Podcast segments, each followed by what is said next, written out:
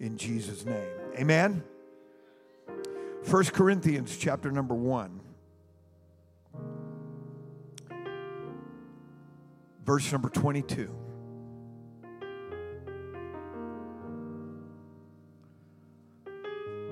For the Jews require a sign, and the Greeks seek after wisdom. But we preach Christ crucified, unto the Jews a stumbling block, and unto the Greeks foolishness. Now you have to appreciate Well, I'll, I'll save that for my, my opening remarks here when we get going. But unto them which are called, both Jews and Greeks, Christ, the power of God and the wisdom of God, because the foolishness of God is wiser than men, and the weakness of God is stronger than men.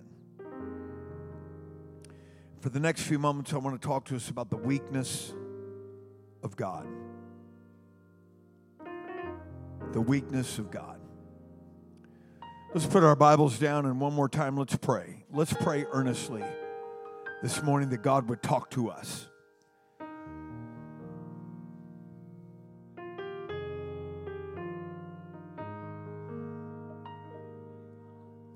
by the authority of the name of Jesus. I pray that you speak to every heart in a world that's filled with invisible voices, invisible influence. I pray for the voice of the Holy Ghost to speak loud and clear in every heart, in every life. And we ask it in Jesus' name. Everybody said, Amen. God bless you. You may be seated. Mr. Soundman, if I could have a little bit more monitor. I know you guys are trying to spare my hear- hearing, but that's why I need more monitor. Testing one, two, three, a little higher. Testing one, two. That's good. Thank you, Mr. Soundman. You have to appreciate the power of these words that I read in your hearing this morning. To the unsuspecting Bible student, reading 1 Corinthians like this, Paul is giving not just the breadth of the scope of Judaism and the influence of the Hellenistic age, which of course would be Greece and the Greeks. But the Apostle Paul is hot on the heels of being at Mars Hill. At Mars Hill in Acts chapter number 17. The Apostle Paul did not have great revival. And if you will, this is why to have a historic understanding of the scriptures, specifically the book of Acts, it will enrich the book of Acts and actually give more continuity to the spiritual understanding of the book of Acts. It's not just a history book. There is there is purpose in the book of Acts. And when you read what happened in Mars Hill, the apostle Paul did not follow apostolic um, script. Apostolic script is, is that when you stand before men, think not what you will say, for the Holy Ghost will give you what words to say. We know that's true because that is the testimony of the Apostle Paul in Acts chapter 22, Acts chapter number 26. In both of those settings, he was standing before political forces and he gave his testimony of hearing a voice. In Acts chapter number 17, when the Apostle Paul went to Mars Hill, it was the apex of philosophical thought. Mars Hill represented much like a university, going to a place where the entirety of their time was given to hearing new things and exploring new things. And when the Apostle Paul got to Mars Hill, he did not follow the Holy Ghost as much as he did. He fabricated what some biblical expositors to believe. This is how off, in my opinion, in my theological opinion, this is how off modern day commentators can be. Because they believe that the sermon that he preached on Mars Hill was homiletically. You have hermeneutics, which is interpretation, and homiletics, which is the presentation, an ordered presentation of the Word of God to be either given in a Bible study, teaching, preaching, whatever. But they believe that that was homiletically one of the greatest messages that the Apostle Paul, if not the apex of his ministry. The problem is, nobody got the Holy Ghost, nobody got baptized, there was no revival, there was nothing. It was him matching swords with the Epicureans and Stoics. The Epicureans believed that life was designed for excess, life was for pleasure and pleasure was for life. The Stoics believe in almost um, a monasterial approach to life that we should we should uh, extract ourselves from culture and live in monasteries and behind walls and live a very ordered I mean ordered to where it's just not even reasonable. But that was the basis of Stoicism. And so the Apostle Paul went to Mars Hill and he talked about specific things. He did try to bring in some aspects of uh, the incommunicable attributes of God. It's the only place where you will find where the Apostle Paul included the incommunicable attributes of God in a message. And nobody was converted. And so he immediately goes to Corinth, which is where we are picking this up here in chapter number one.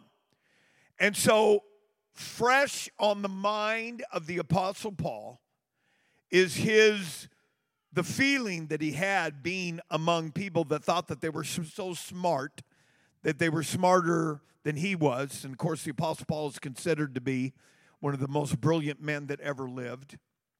Raised at the feet of Gamaliel. Um, just he was an incredible man even before uh, Jesus got a hold of him. But after Jesus got a hold of him he was a thrashing tool in the hand of God. And so, on the mind of the Apostle Paul is what you're reading here when it says, the Jews require a sign. Everything about them was about the fulfillment of prophecy, and I got to have a sign. Well, Jesus was their sign. And as you already know and well know, much of Judaism had yet to be converted.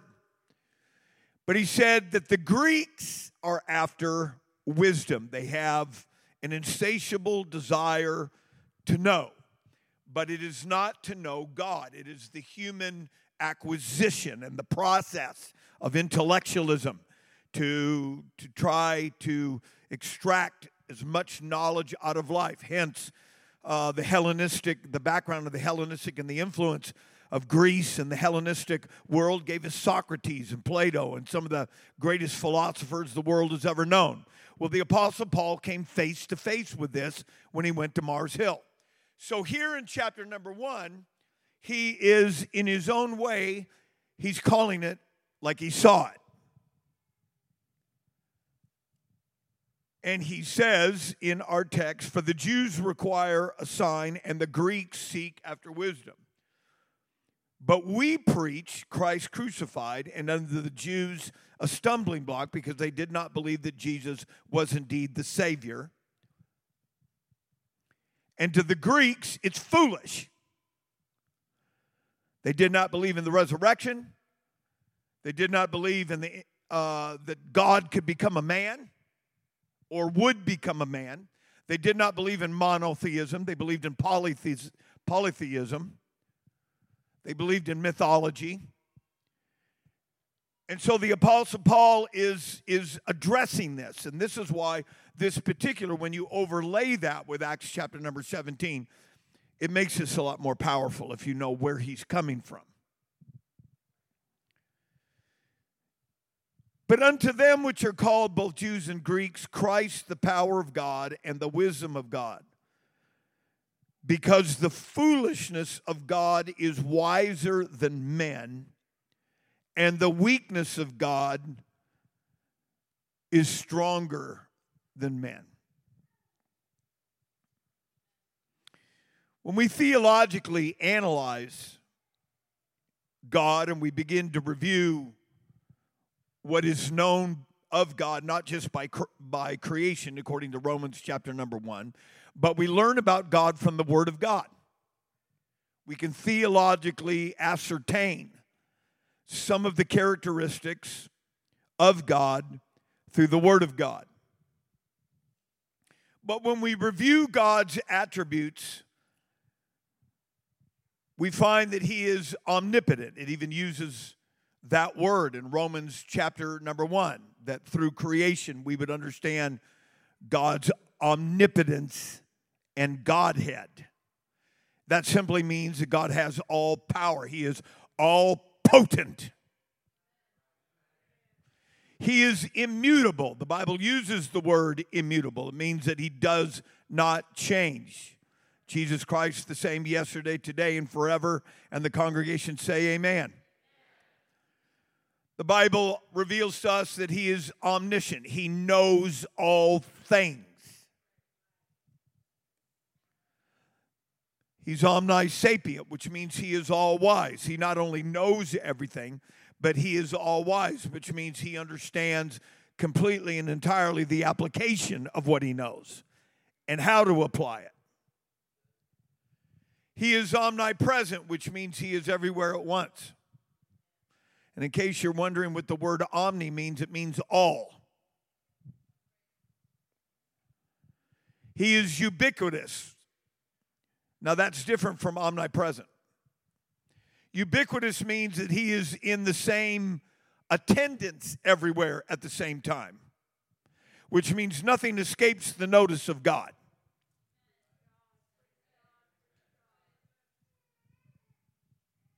Are you with me? This is our pre Christmas message. Isn't it wonderful? He is ubiquitous. Now, when you get into God's spatial qualities, his infinitude.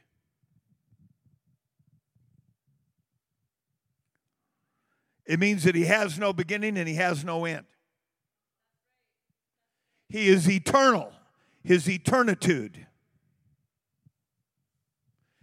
Infinity is, according to space, and eternity is according to time. So, God has no beginning and no end, and He has no beginning, no end according to space, His substance, what He is. And then you have His immensitude, which means that the, the known universe, which according to college professors somewhere said that the universe is continuing to expand. Well, if it's expanding, it's expanding in God. That God was already outside of the created universe, and that the known universe, or the un, even the unknown, if as long as it's created, is expanding within God. In other words, God is big. In other words, God is powerful. In other words, God knows everything. You're not just here, you're not here worshiping junior God. You're not here worshiping the mighty God and there's an almighty God. No, no, no, no, no. There is one Lord. There is one faith. There is one baptism. There is one God and Father above all, through all, and in you all. Clap your hands and give him praise. I'm glad that I can stand here today and tell you that we're not following after carefully crafted tales of supposed religious men that birthed the Reformation period. It's amazing how that modern man looks back in history and says the people that didn't even have a fraction of the information and the communication and the interaction that like we do in the 21st century were somehow wiser and smarter than people in the 21st century.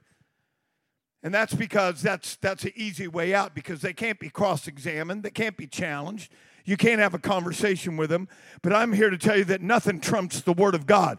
There's only one god. Hear o israel the lord our god is one lord. Let's clap our hands and give him praise. The greatest revelation ever given to a mortal is that God is one. And so, in review of all these attributes, and in review of all these theological observations,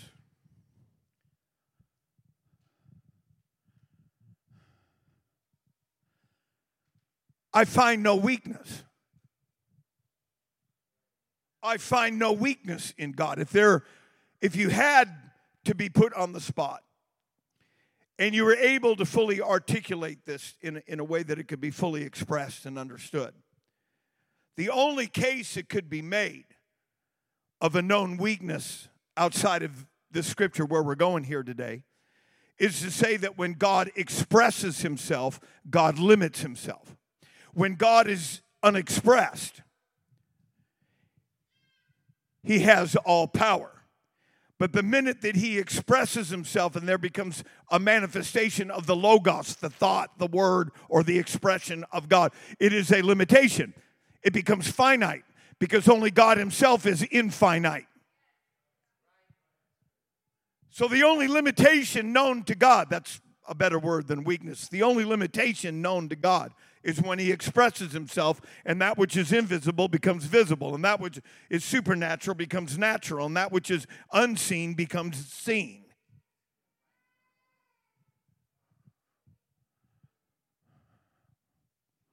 Man, I sure hope you guys drank some coffee today. I help you stay awake.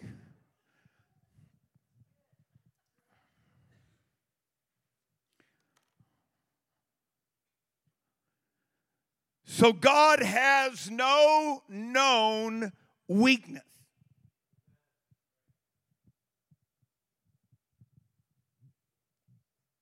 I love this.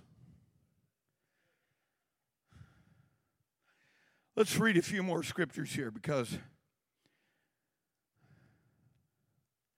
using our theological analysis here this morning, we find no weakness, no shortcoming, Nothing. Look at this scripture here in verse number 22. For the Jews require a sign, and the Greeks seek after wisdom. Both of these requirements were met. Because in Galatians 4 and 4, it said, In the fullness of time, God sent forth a son made of a woman. But the book of Romans fully articulates to us that Christ was a stumbling block because they did not believe him. But it doesn't mean that God didn't do it. See, you can sit here today and say, I don't believe that. That don't mean it's not true. That just means you're an unbeliever. You can sit here and watch this and say, well, all that's not necessary. That don't mean it's not real. That just means you don't believe it. You can watch these people run around all day till your face is blue and say, I shouldn't have to do that. That don't mean it's not real. That just means you ain't doing it. The Jews require a sign, and God gave it. And the, and the Greeks require wisdom, and God gave it. Clap your hands and give God the praise. I've received the prophecy, and I've received the knowledge from another world. Come on, let's clap our hands. Let's raise this roof here today and give God the praise.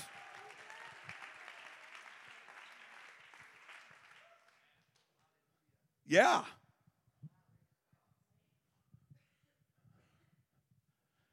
Just because the Jews didn't believe didn't mean their king didn't appear.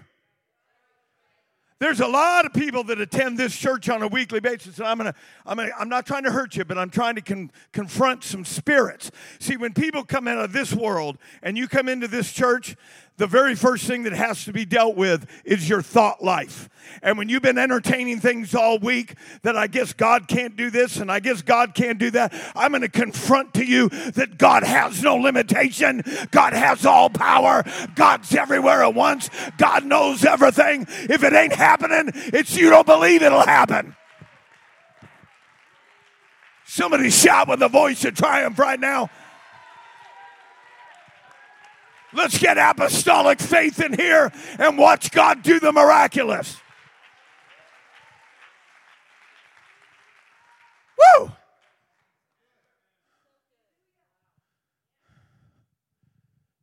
Hallelujah.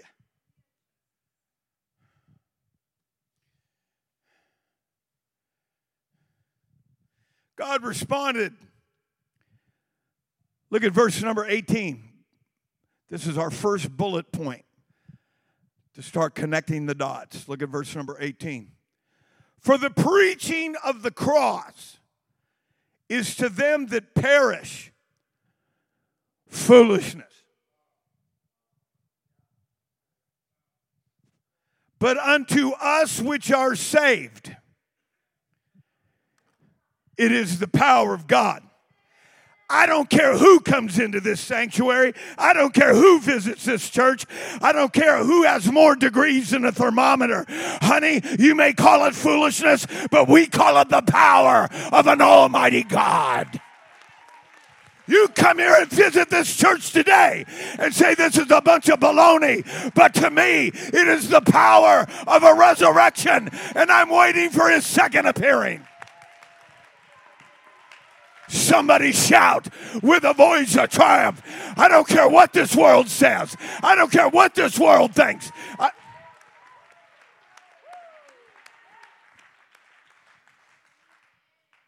the preaching of the cross is to them that perish. Why would I listen to somebody that's going to hell? Why would I listen to somebody that ain't living right? Why would I listen to somebody's opinion that's not walking with God? Why would I listen to somebody that can't flick their cigarette, can't get rid of their bottle, can't get rid of the drugs, can't pull the bitterness out, can't get rid of an ugliness? Why would I listen to somebody? But to them, that perish, it's foolishness. But to you and I, the hands go up. The aisles are for running. The pray. What are you going to do with that? What are you going to do with the shouting? What are you going to do with the praising? What are you But to them that perish, it's a bunch of foolishness.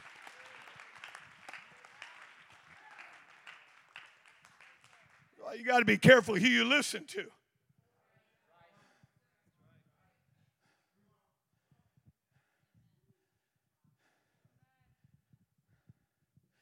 You know, some people come in here Man, you ain't got to do all this. Well, let's stop and talk to that guy that was running the aisles. Stop. Where were you two years ago? I was on my way to hell. I was lost. I was about to lose my mind. I was on enough psychotropic drugs to put the Titanic down. And somebody invited me to Cornerstone. Who are we going to listen to? The critic? Come on, somebody. I'm trying to reach you that you're in the right place here today. I can care less what the world thinks, I can care less what the foolish think. It's wise to lift your hands. It's wise to lift your voice. It's wise to praise the King. It's wise to run these aisles. Clap your hands and lift your voice. It is the power of God.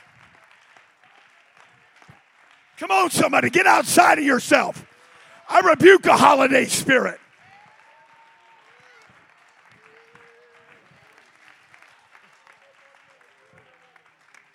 Now, Brother Mike, I ate enough food last night. I'm trying to do better. But you go to these holiday deals and it's almost like it's almost like, Brother Tim, you're not being polite Have you another piece, Brother Mayo? Have you another piece, Brother Mayo? I guess I'll just take it easy in church tomorrow. No way, Jose. I remember where I come from. I remember who I was. I remember what I done. I remember. Praise doesn't count the cost. Praise is based on what he did, on who he is, on where he's at, and where I'm going.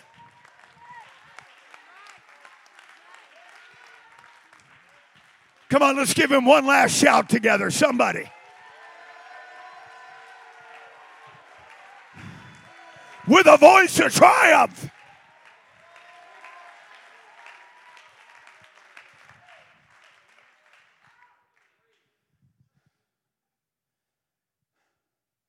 The reason why verse 18 is so important is because God is confronting the flawed judgment and opinion of fickle humanity.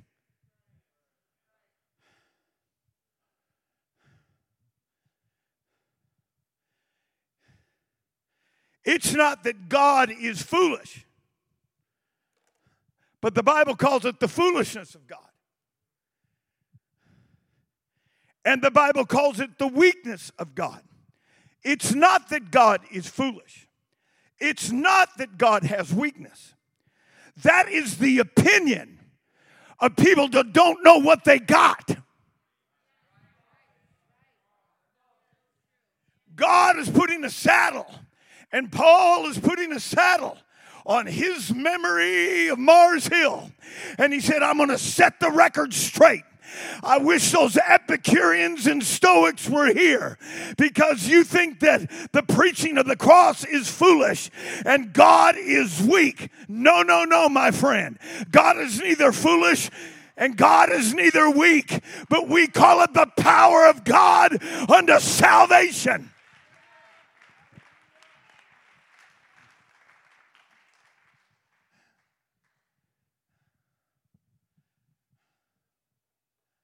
You know what? You know what the main deal is because I've talked to people. This is the number. There's other reasons. Okay.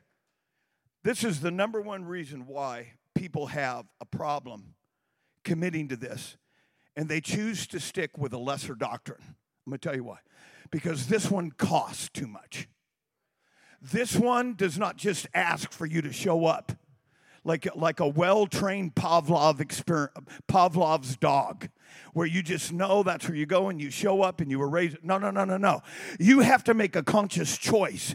I know what that apostles' doctrine is all about. I know what that washing of regeneration is all about. I know what that doctrine is all about. I know I've got to come out from among them and be separate. I know I'm going to perfect holiness in the fear of God. I know I've got to work out my salvation with fear and trembling. I know that I've got to be separate. I know I've got to turn the television off. I know I've got to get rid of movies. I know I got to get rid of drinking. I know I got to get rid of cussing. Clap your hands and give God the praise. The price tag is too high.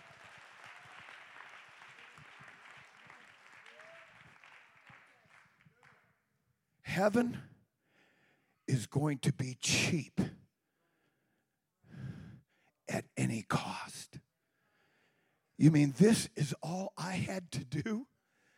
To walk on a street of gold? You mean this is all I had to do?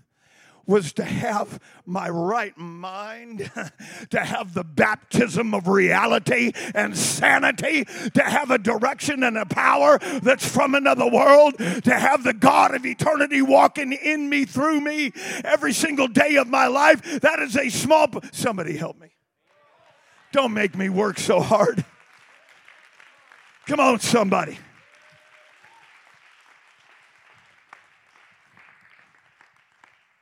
Got to appreciate this. The Pew Foundation. Don't laugh. That's the name of the that's the name of the the leading statistician in America. It's not the Barna Group. It's the Pew Foundation. What kind of an irony is that? And the Pew Foundation has determined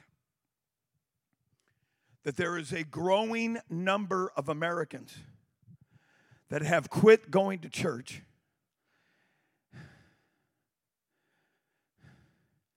and they profess to be nothings. What do you believe in? Nothing. Where do you go to church? Nowhere. No, no, no, no, no. Nothing, nowhere, nobody. I submit to you. I submit to you that the scripture is true when it says that the glory of the latter house will be greater than the former house.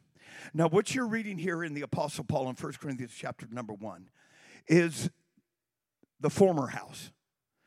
Of course, that is a fulfillment of Joel chapter number two, the outpouring of the Holy Ghost. This is written in First Corinthians. This is written to Corinth by the Apostle Paul, probably somewhere around AD 20. He went to Ephesus in AD 22.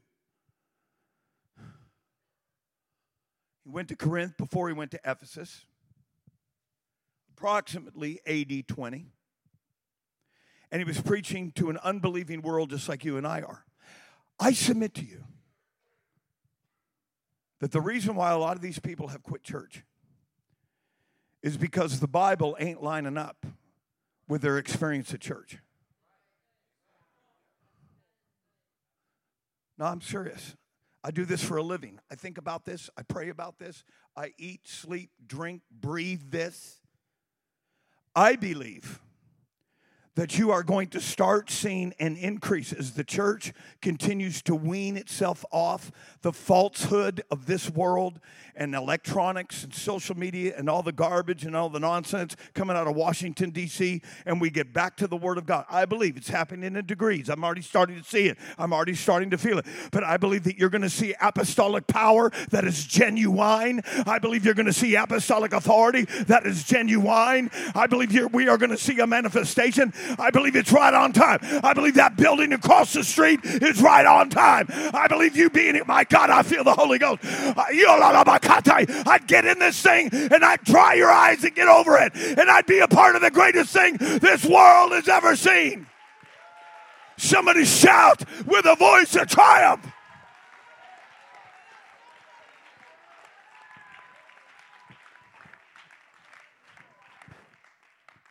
slowly but surely, you are watching the denominational world lose numbers by the tens and thousands. Well, Pentecost is the fastest growing Christian movement in the world today. It's Pentecost. You want to know why? I'm going to tell you why. The reasons why Pentecost is growing so fast is because it's more than you just sitting there. If I was in your shoes, I'd be doing how long is this guy going to preach? My Lord, I'm getting hungry. I'm probably losing weight sitting here. I'll tell you what, honey, when he asks everybody to lift their hands, let you and me slip out. There ain't nothing going on there.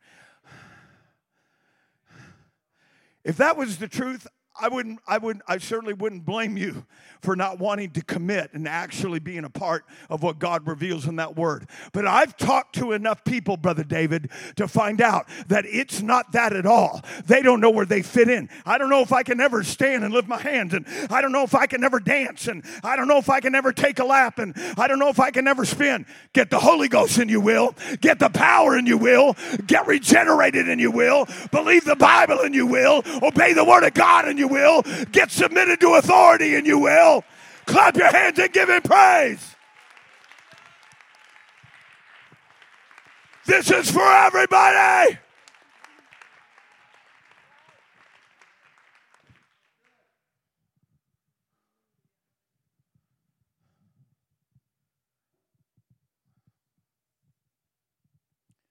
You want else? You want to know what else I believe?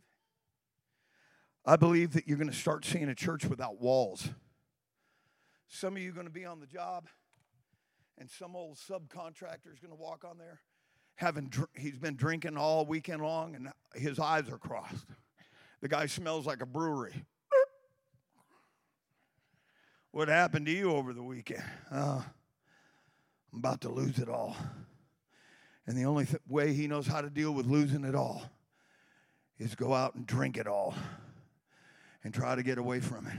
But there's going to be some brother that overhears that, that waits till lunch and knocks on the guy's window and says, Hey, you mind if I come in and we have a little prayer meeting and you're going to watch something fill that front seat? The dashboard is going to become part of an altar call. You're going to, you're going to see a church without walls where it's happening on airplanes and it's happening in a bus station and it's happening on the job and it's happening in the street.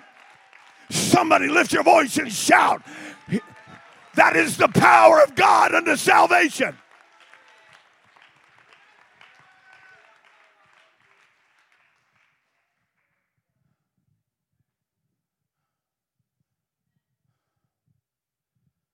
believe that.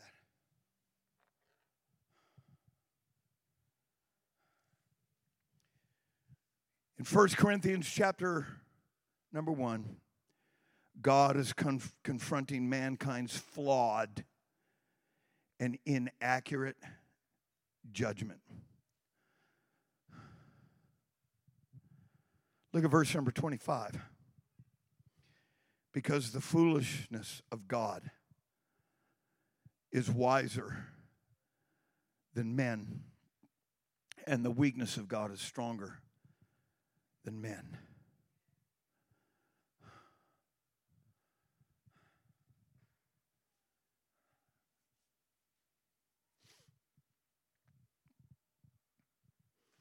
It's amazing how many people, even in Christendom,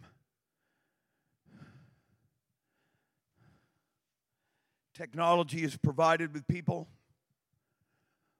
with an opportunity not to have to read their Bibles, not to have to pray. All you got to do is get on YouTube and watch somebody else praying or listen to somebody else that prayed.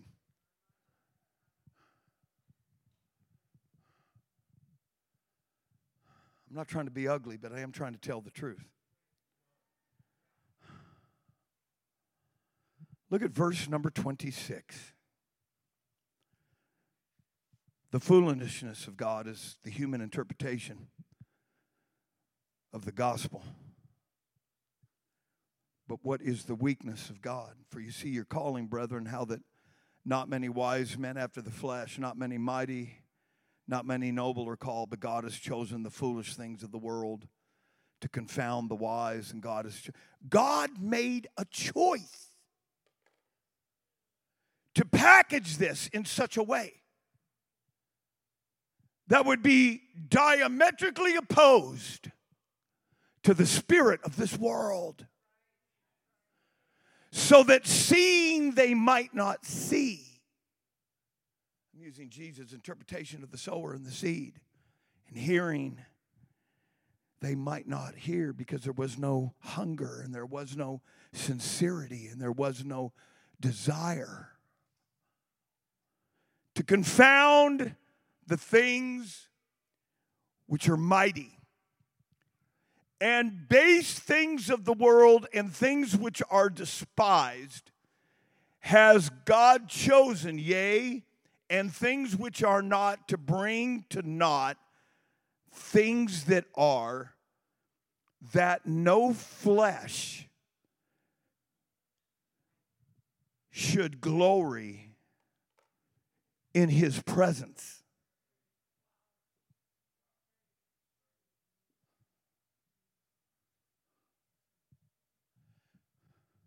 I'm going to tell you, if they could make an altar call in hell this morning, they'd outdo what happened in Astroworld last month with people being stampeded and crushed to hear a rapper. If they could give an altar call in hell, you'd see, them, you'd see people rush for the door.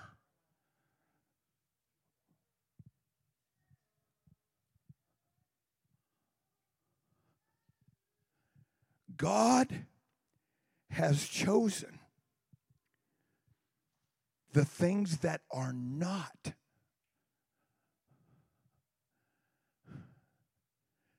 I talked to you about the foolishness of God. That comes from an intellectual opinion of the gospel. But what is the weakness of God? And that is not a weakness that God has, that is an observable, opinionated perspective that God is weak.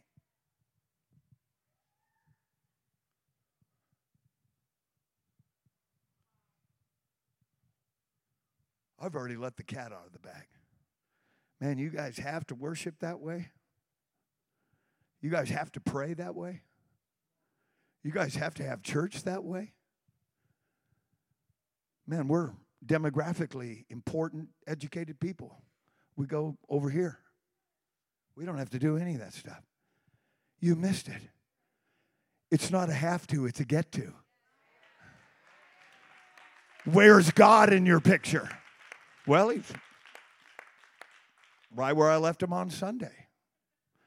Honey, Sunday would never be enough for this ex rocker.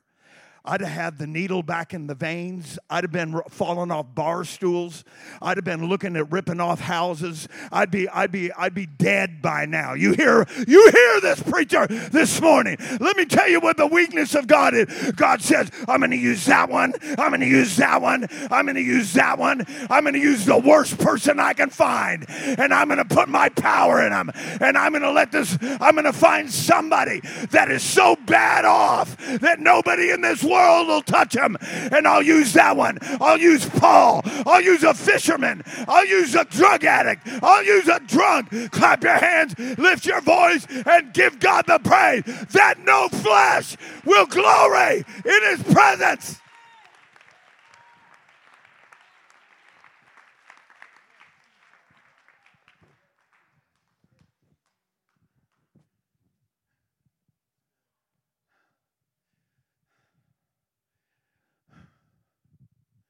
I had a guy call me. It's been about 12 or 15 years ago now. I couldn't believe my ears when a neighboring pastor said, Is this Cornerstone? I said, Yes, sir. He said, I got a bunch of drug addicts and drunks in my church. I don't know what to do with them. I'm thinking about sending them all over to your place. I said, There's a welcome mat here. You just send them over here. We'll take every one of them because it ain't Pastor Mayo that's going to change them. It's not you that's going to change them. It's the power of God unto salvation that the world calls foolish, that the world says, I need 12 step recovery, I need Alcoholics Anonymous. I need celebrate recovery. No, you don't. You need an altar. You need the blood. You need the water. You Somebody shout. Somebody clap your hands. Somebody give him praise. Somebody give him glory.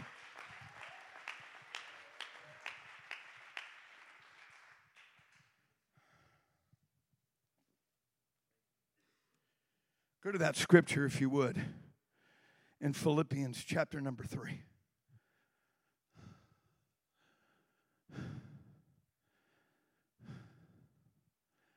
Should be on that little list.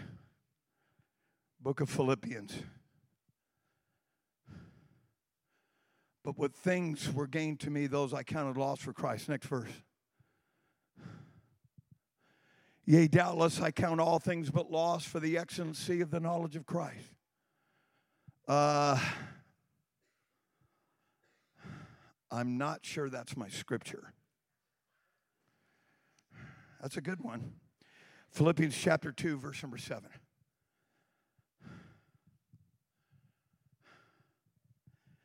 This is talking about the incarnation. God became a man, but made himself of no. This is why the Jews didn't believe this gospel.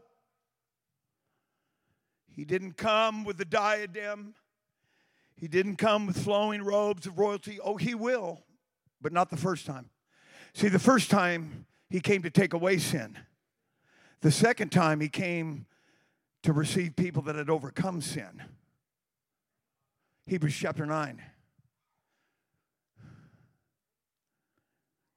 And everything that's not purified will be destroyed. God is bigger than you've ever dreamed. And He did this to purify a people unto Himself. He took upon him the form of a servant and was made in the likeness of men.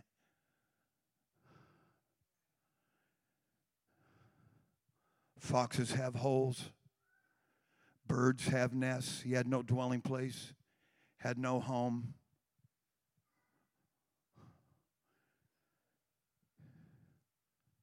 Broke bread with sinners, wine bibbers.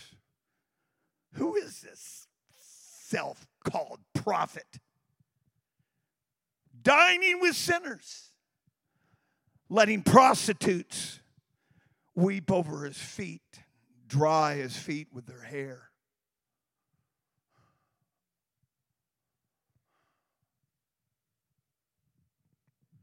Jesus knew exactly what he was doing. He was defying the spirits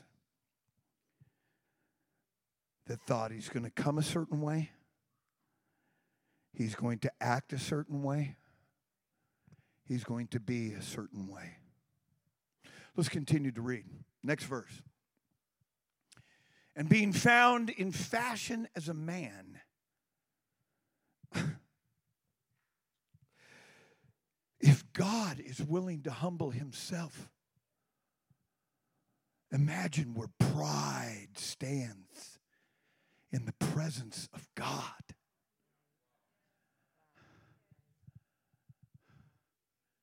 Imagine where religious, intellectual, and human pride stands in the presence of an almighty king that came as a servant.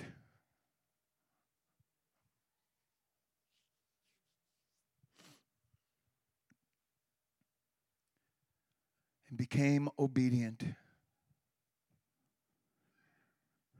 unto death,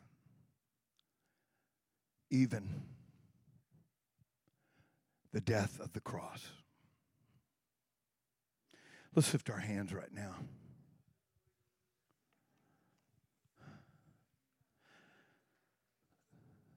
The weakness of God. It ain't weak to visit people in the hospital. It's not weak to go and visit the homeless. It's not weak to offer somebody a hot meal. It's not weakness to be kind. It's not weakness. That's strength robed in Christianity.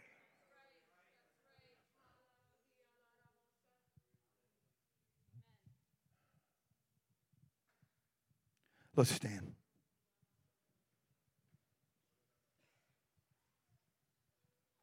Let's lift our hands and say, God, I'm trying to build a life. I just want to make sure that it's built on your strength, that no flesh.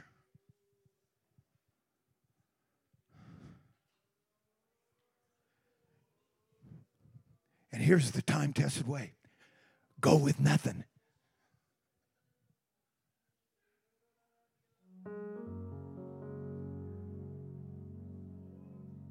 The Jews require a sign, and the Greeks need more knowledge.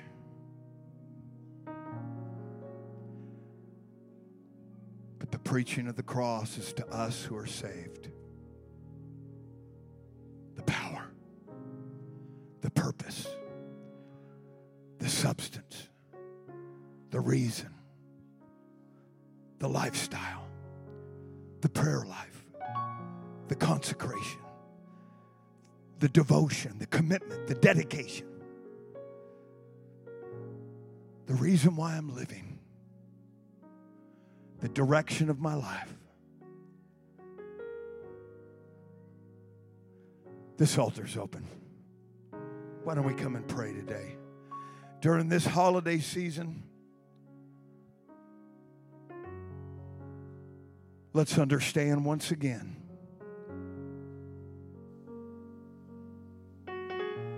that this was he who had all power willingly became weak. Willingly. In the presence of the Lord, in the presence of the Lord, that's when you'll find If you need hope today. There's hope in this house. But you got to do it God's way. There's infinite hope. There's infinite strength. There's infinite resource if you're willing to do it God's way. Come. Come and freely receive.